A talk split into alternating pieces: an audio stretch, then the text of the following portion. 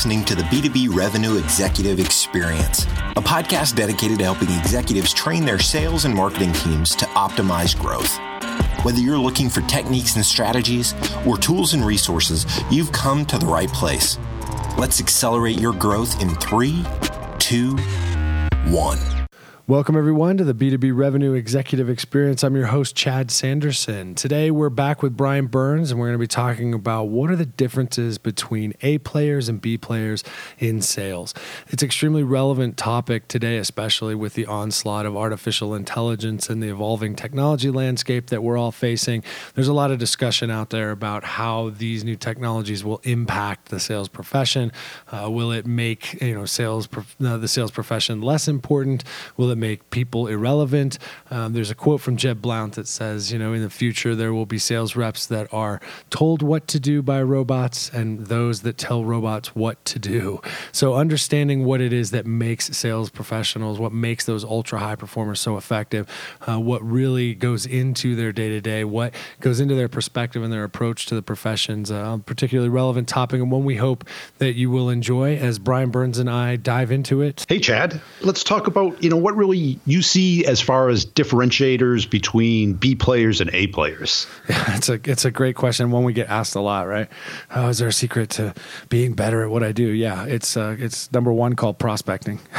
so, and it's funny because you know, especially now as we've got all of these different roles, you've got SDRs or uh, ADRs, or they've got all these names for these guys that are supposed to do all the prospecting and set the meetings. But uh, what happens is account execs, or the guys that have the big accounts, uh, they have a tendency to get lazy as a result of that. Think, ah, somebody else is doing my prospecting for me. Fact of the matter is, prospecting is just it should be part of the DNA of the job if you're in sales, in my opinion. And so many people are kind of scared to do it. It seems like. Yeah, I, I, think today people are looking at it like an assembly line as opposed to kind of a, a, partnership, a development. And, you know, I think it all goes back to that separation between hunter and farmer. And it's like, well, it's a little bit of both, isn't it? I mean, if you think of the biggest deals you've ever gotten, it wasn't like, oh, you, you called them the first day of the quarter and you closed them on the last day of the quarter. It was, you know, that they were probably existing customers that you kind of dug into, found new uses for your product expand it within there, and then you know put together some kind of enterprise deal. Yeah, well, and, that, and that's just it. I think a lot of people think of prospecting as nothing more than net new logos. Well, I mean, the fact of the matter is, if you're working, you know, if you're an account rep, a strategic account rep, key account rep, whatever you want to call it, and you have three accounts. Let's say you've got GE, Toyota and Ford, and that's all you've got, then you still need to be prospecting inside of those organizations. It needs to be something that they're focused on, and it has to be a consistent application of your skill set to try and continually provide value and find problems that you can solve. A lot of people just get, you know, happy with, hey, I closed a multi million dollar deal, and that's great for maybe this quarter and next quarter, but what's your pipeline look like after that? Yeah, and I think a lot of people are going to feel that in January. I mean, it's, it's kind of the wake up call that we all get that first week when we look at our pipeline and go, "Well, that's all smoke." well, I put that in there thinking it was real, and it's not. yeah, I haven't talked to them in three months. And it's like I wonder why people don't look at that as prospecting. They look at it as farming, or I mean, today they call that customer success, and it's like, well, that I mean, used to be called support, but now being proactive, it's customer success. But you know, I always looked at it as like, unless those people are really happy, because those are your references. You know, th- those are the people that are going to talk to your new prospects because you know they don't care what the sales rep says; they care about what your customers are saying. Oh, without a doubt. And it's funny to me with all of the, uh, and I think it was, it was Gabe Larsen I was talking to about this. We've got all of this stratification of sales, right? We went from back in the day when, you know, probably you and I started, we all, we had to do it all. We had to prospect, we had to close, we had to expand, you had to do all of it. And as we've seen technology creep in and we've seen this stratification of roles where everything's getting into these little silos. And I think it it creates a situation where sales reps. I don't want to say that. I don't want to make an ageist comment again. I have a tendency to do that, but I, I think they have a tendency to think, oh well, if this is my little niche, then I, I can be a successful salesperson. The the best ones that I've ever worked with, the A players, understand that it is a command of a multitude of skills combined in a consistent way uh, that keeps their pipeline full, keeps them exceeding quota, keeps them engaged in providing value to to the customers. I think we have a tendency to overanalyze things. I think we've gone a little too far in how we break things down. And I think the best people, the best sales reps today are going to remember that, you know, all of this is one discipline and it requires, you know, command of a great number of skills in order to pull it off. And I think the A players look at prospecting differently, where, the B players, you know, they want to do the hardest thing instead of the smartest thing. Know, it's the hard. well, the hardest thing is oh, okay. I want to get into, let's say, a Fortune 10 company, but you have no business being there, right? You maybe you, you know the company's not big enough, it's not mature enough. You know, those big companies are laggards; they're not early adopters, right? And and then and you place a call into the CEO, you know, which gets to some admin that's three levels below the admin for the CEO, you know, and they're like, and everyone, all the managers love that. They love the go getterness about it. And yeah, that, that's good. It's good effort and stuff, but it's just not smart. It's like I always say, prospect from the inside out, not from the outside. Right. You know, you know, look at the people you who already sold to. Who do they know? Who's adjacent to them? Who's, you know, who's the next person that would be most likely be interested? And that's kind of smart prospecting. Well, and once you're in an account, we all know it takes, you know, X in X amount of effort to get into an account more than it does to reap the benefits of one you're already in. But it doesn't mean it's just going to show up, right? So if you're in yeah. there, just apply your same prospecting principles inside of that existing account, leveraging those references that give you the credibility. But in order to do it, and I guess this probably goes to my second point, is that focus, is that focus and that that understanding of you constantly have to be looking for new opportunities. It's that's the nature of sales, unless changed and nobody told me. Yeah, I mean that point about focus. When I when I talk to you know great sales leaders, that's kind of like number two that they're looking for in new candidates is people who are laser focused. And, and I got to say that was probably one of my you know key lessons that I learned, and maybe I went too far, you know, because especially like the holiday season. I look back when I, I was a rep, it was like the holiday season went by, January came, and it was like, oh, I should have visited my family. When was you know when was Christmas? Wasn't that when no one would answer the phone? That was that Christmas day, right? you know, you can go a little too far, but you can tell the people who aren't focused, where you know they're they're looking through the CRM, trying to figure out what to do. They look at everything as being equal. You know, if you ask them what are your top three deals, they go, "Hold on, let me bring them up." They know that they should be like you could wake somebody up at two in the morning and they would know, yeah, it's this, this, and this. Right. You know, and and they would have a plan. They'd have you know a strategy to close them, and they'd be obsessed about closing them. Well, and that focus is something I, you know, I see a lot of reps spend a lot of time with the glorious amounts of distractions that we have. Oh, well, I'm I'm on LinkedIn, or oh, I just saw this mm-hmm. article, or this guy just posted this. Maybe I, it's like, no, come on, guys, focus. Think about what you're doing. Put a plan together. Don't just react. Right? Be proactive. That requires a, a level of strategic thinking uh, that that I just I'm not seeing in as many sales reps today as as I think sales managers and sales execs want to see. Yeah, because I mean, I'm, I'm, sure you probably get it trying to get guests with the podcast that, that you know CEOs are actually a lot easier to get than VPs of sales. Right. you know, VPs of sales are like, what? What does this have to do with quota? Leave me alone. Right. You know, un- unless they're a listener or they know you, or you, have already, you have to build a relationship with them first before you, oh, what's in it for me? And it's like, okay, let me tell you, you'll, you'll reach your audience. And, oh, okay. They don't get it. They, they think of it as a marketing thing. And marketing people are like, oh, you're going to charge me? You know, they're, they're like, you know, they're, they're paranoid because they think everything's a trick because they spend their whole day tricking people. you know, that, that's kind of their role. It's like, how do we get people to give me their email for my ebook, right? It's like, okay. But, you know, that, that focus, you know, is really critical. And you can tell the difference because I get, I'm sure you get a lot of emails from like, you know, the first year, second year salespeople, the first time, you know, they're overwhelmed. That's the number one thing they tell me. And it's like, well, worry about the number one thing. Then worry about number two. Right. Don't worry about number 10. you know? Yeah, we do this. We do this exercise in class, in our prospecting class, where it's like, okay, I want you to list out everything you do in a day, like everything that you do that you believe uh, is part of your workday. List it out. Okay, now go back through that list and tell me what percentage of time you spend on that. Now go through and rank those. What generates the most revenue? And it's this, to me, it seems kind of like a no brainer, but it's an eye opening experience because a lot of them go, man, I'm spending a lot of time doing shit that does not matter. It's That's not going to affect my number. It's not going to affect my quota.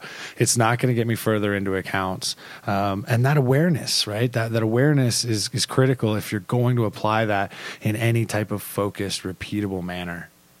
Well, that's it. You know, I always had this saying, busy, busy, busy. You know, it was like, you know, activity does not equal accomplishment. And, and a lot of roles, all, a lot of people, all they care about is being busy. And, and, and as a manager, they, they assume that that busyness equals accomplishment. And sales, it doesn't.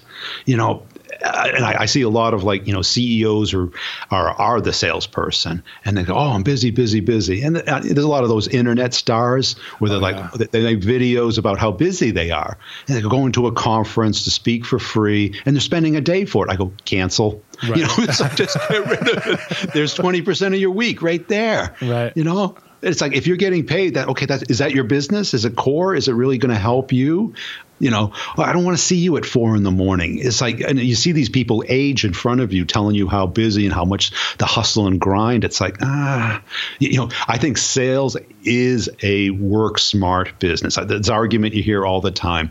I think the only time the, the real hustle and grind works is when it's like door to door or selling cars in the B2C space where, you know, that the payoff is much higher. But in a B2B space, it's much more about working smart. Oh, without a doubt. I mean, you only have so many you know, they call them the golden hours, right? You only have so many hours in a day where you can actually get in touch with the people you need to get in touch with in order to fill your pipeline, move an opportunity forward, expand an account, whatever it may be. And and if you're not leveraging that time as effectively as possible, then you're going to see it, and your boss is going to see it, and their boss is going to see it. So it's not a matter of this is the beauty of sales, right? It's not about just looking like I'm busy. You have to produce results, and measurement yeah. of results in sales is is rather simple. To take all the AI out of it, take all of the complex CRM crap out of it. At the end of the day, results are simple. Did you close the deals and and fulfill whatever the quota was that was set out for you? Like it's it's A or B. You either did it or you didn't. And if you didn't, maybe you get another quarter to, you know, kind of, uh-huh. you know, f- you know, backfill, maybe try it again. Maybe it's, you know, performance improvement plan or whatever it is, but it's not like any other profession. This is A or B. You either did it or you didn't. Right. Yeah, because no one's going to believe or buy. Oh, you, you took me out of the you know the field for a week for this or that, some meeting, some announcement, some you know enablement. no one no one's going to care at the end of the quarter. Like, ah, shut up! Why didn't you do this? You know, and then that's why we always lose our vacation time and you know, a funny vacation. story. remember those? I, I, remember one of the last jobs I had. I was the only outside guy, and, and the the VP says, "Okay, let's let's go on a road trip together." And we we went from you know, I was in DC at the time, through Charlotte to Little Rock, had a meeting in Little Rock, and then had to get a connection through Houston, made it into Minnesota that night at like 2 p.m. And then the next morning we had to drive, you know, two and a half hours. And I go, well, what's going on here? Oh, it's a maintenance renewal. And I was like shaking my head. I go, I go, we're spending a day and a half for a maintenance renewal. I was just like, I mean, he loved to be busy. you know, and I'm like, how much is a mate? I mean, it was less than 10K. I go, it doesn't even pay for the travel. It was like, I mean, it was just insane. Literally, you know, you get to the hotel at 2.30 and you got to be up at 6. You're like, oh. Oh, well, that, I mean, that, that right there, right? So in conjunction with the I'm busy, busy, busy, I think one of the other things I've seen really good sales reps do is time management right? Or yeah. time, time blocking or time management. And it is that analysis of, okay, is this hour going to generate, or this day of travel going to generate more revenue than other things I could be doing? And that, I guess it goes back to that critical thinking. It just isn't something that seems to be ingrained. Or maybe you'll see a rep do it for a week or two and then they'll get some activity and they'll forget that their consistency is what's going to produce the results, not chasing the latest sparkly object or activity. Yeah, I mean, I, I don't know about you, but I had a, a consistent regiment every week where I'd be one week in the office, next week on the road, and it would be, you know, I, would leave, you know, first thing in the morning, the very first flight, because I knew the plane would be there. You know, unless you're flying out of Rochester, New York. but I mean, if you look statistically, the first flight in the morning is the most likely to be on time right. because the, the plane they get you know eight hours to get the plane there it, you know, unfortunately, it's like at 6:30 a.m., which right. means you've, you've, got to get up at 4:30, you know, get through security and everything, and you, you, eat breakfast there. But you can make a you know a 10 a.m. meeting, and I always had my meetings at 10 a.m. and 2 p.m. And I'd, I'd be with managers that go, no, no, let's fill up the whole day. And it's like, uh, I want to fill it up with two great meetings, and if you want, we can take somebody out to dinner. Right. But but you know, oh no no no, we can probably get six meetings in here, and I, I go okay. So you, you get in the car with him, and he's calling people, and they don't have time to meet with you. You know, we're getting lost, all this crap, and I'm like, oh, no wonder this guy can't make his number. you know, it's the and quantity the, versus quality debate, right? Yeah, if and the next prepared for it, you're going to get more results. And the next week he'd be sick because you know he ran himself down. you know how many times you go to a kickoff meeting and like 30% of the pe- one person shows up with a cold the oh, next yeah. two weeks 30% of the people now have a cold the productivity on that is a killer oh yeah the pro- it just goes it just runs through the sales force and slows everybody down right yeah what are they doing all night they're drinking high-fiving you know we're great. We're gonna kill it this year. Yeah. Yeah. Everyone's got the flu. Uh, I mean, if, if people were more effective at managing their time and, and focused on, you know, ensuring that they show up ready to provide value, ready to engage in a meaningful way, then two two quality meetings is going to blow the doors off of trying to chase six crappy meetings. And, and it just, yeah, uh, it's it's that I feel like you know so many people are like, oh, I got to be busy, my calendar's got to be insane. Look, just like you, I have I've fifty percent of my week is time blocked out and it's unless there's you know something uh, emergency comes up, it's pretty immutable. Like this is, you know, I may move them around a little bit, but I've got half of every day is blocked to do things that are going to generate revenue, and the other half are set up to do things like you know the podcast or get podcast guests or answer questions or things like that. But if I ever stop um, you know, if I go a week and like let's say I didn't do didn't follow my time blocking, then the week after that I start to itch. I start to I'm like, okay, I'm not this isn't under control.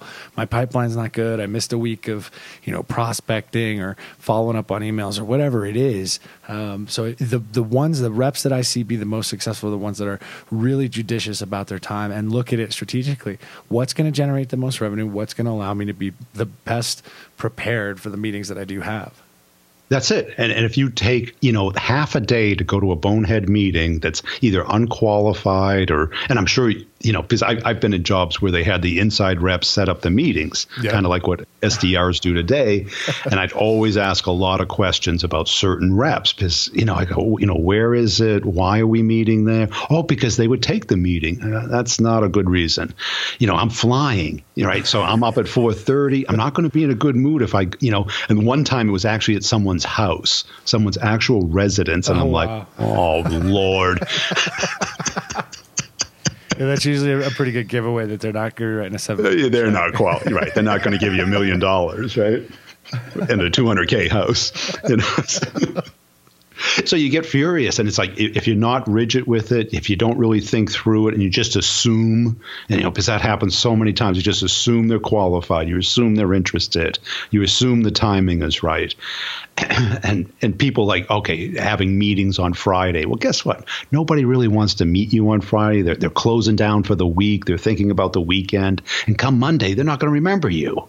Yeah. I mean, it, at the end of the day sales reps have a tendency to think that plain, pure activity alone will generate results. And I would argue that it is the quality of that activity yeah. and, and, the quality of the focus and the time that people are putting in to make sure that it is going to generate the right results. Not just churn a bunch of bubbles in the bathtub and call it a hot tub. You know what I mean? It just doesn't work that way.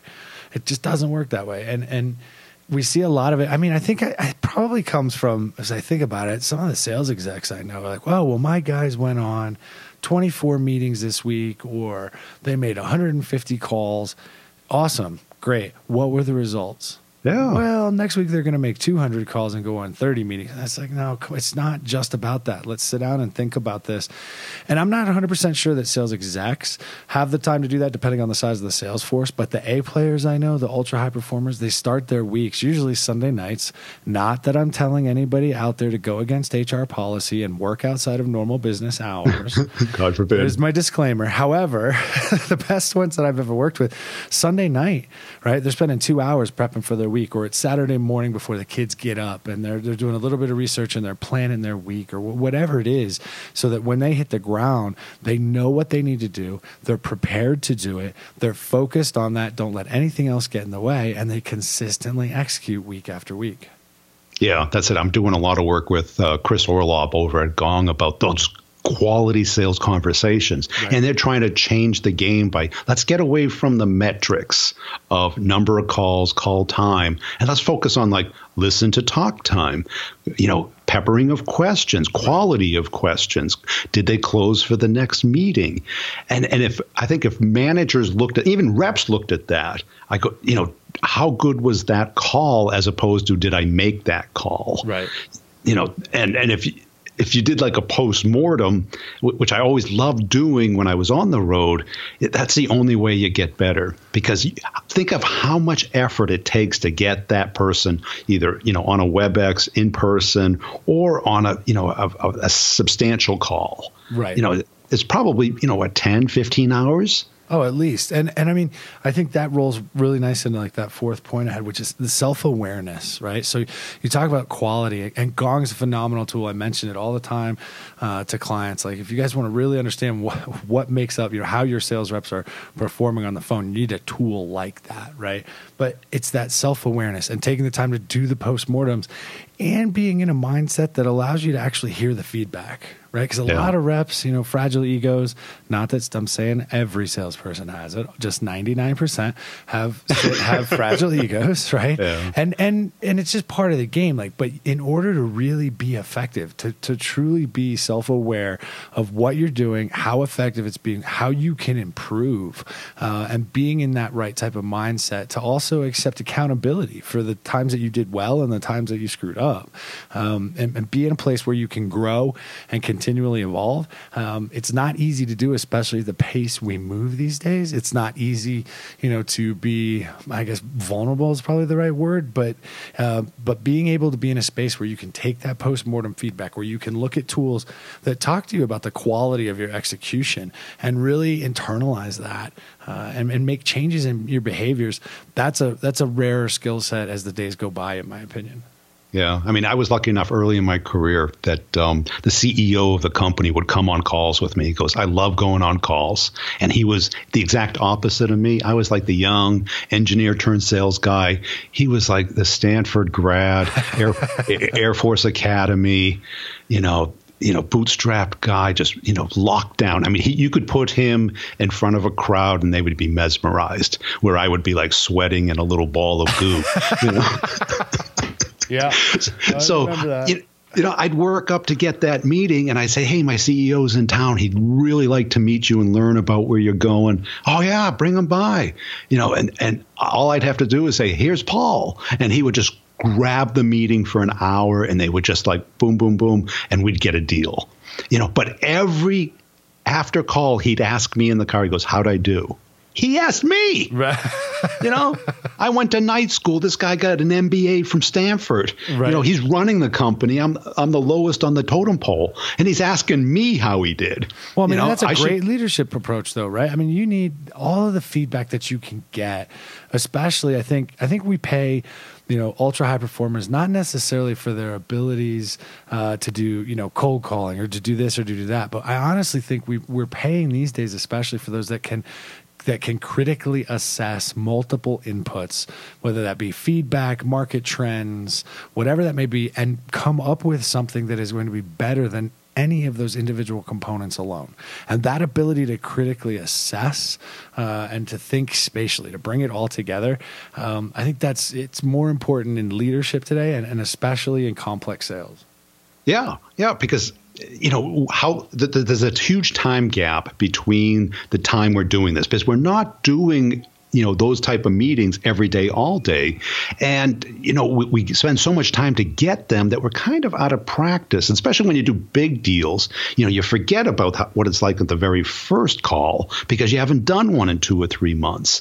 You know, so you, you got to kind of like really take a step back and like, okay, here's like an hour where you know it's I'm trying and I don't know what I'm going to face. I don't know, right? right? I don't know what questions. I don't know what concerns. I don't know if they're angry, happy, growing, shrinking, if they're looking for another job. And it's like, and you've got to kind of be there, you know, maneuvering this in the direction that you want. You don't know how much they know about you, your company, the problem, if they know anything. Right you know, and too many of us go in there assuming that they they know, you know, they spent two hours studying our product and they're 57% through the buying cycle. So you don't know that, you know.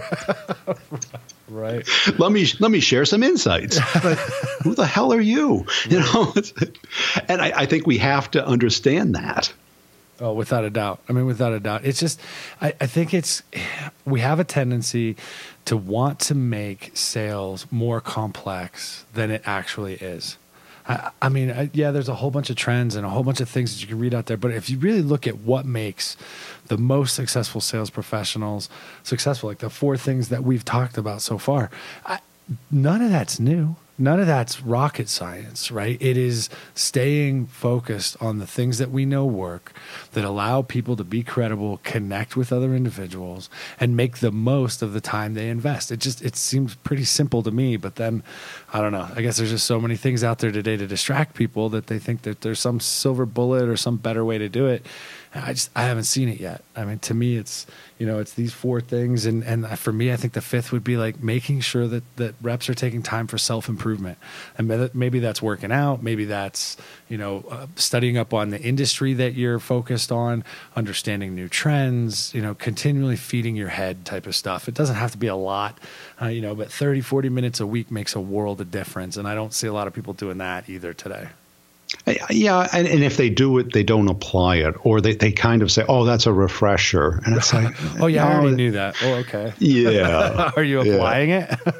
right. That's the you know, yes, you know, but it's like a magic trick. I try and explain to people. It's like, okay, you know, I have the rabbit up my sleeve, but let me see you pull it out so it doesn't look right and they go, "Oh, yeah, no, you got to pl- practice that trick a hundred times so it looks original." It's like comedy, right? There's a lot of there's like a thousand great comedy writers for every one great comedian, right? Uh, right? Because it's that one great comedian who has the timing to, to really deliver the joke. But the thousand people could write the same joke. Yeah, well, I and mean, I think that's a lot like sales. It is, and that practice. That uh, it's amazing to me how many people think, and I probably, you know, I've probably been guilty of this too at times.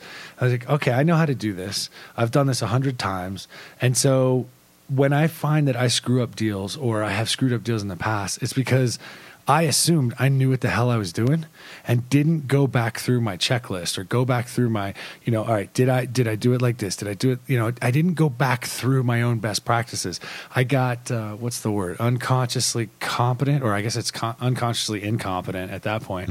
But it's like I start, you know, I've done it, closed multi-million dollar deals. I know what it takes. I know the micro moments and the micro commitments, all of that stuff. But when I have a tendency to go off the rails and I see other reps go off the rails, it's when they get too comfortable with their own knowledge rather than the application of the best practice as it was taught to them. Right? They th- they think they're going to turn it into their own. It's like you can't take Shakespeare, change a few sentences, and all of a sudden have more Shakespeare. That's not the way it works. It, Shakespeare is a very structured type of thing. So if you're going to engage in that type of profession like sales, especially complex B2B sales, you have to be as diligent as you would studying something of, you know, that's already been proven and put out there. A lot of guys just want to do it fast and quick. Back to that more activity, more activity, more activity.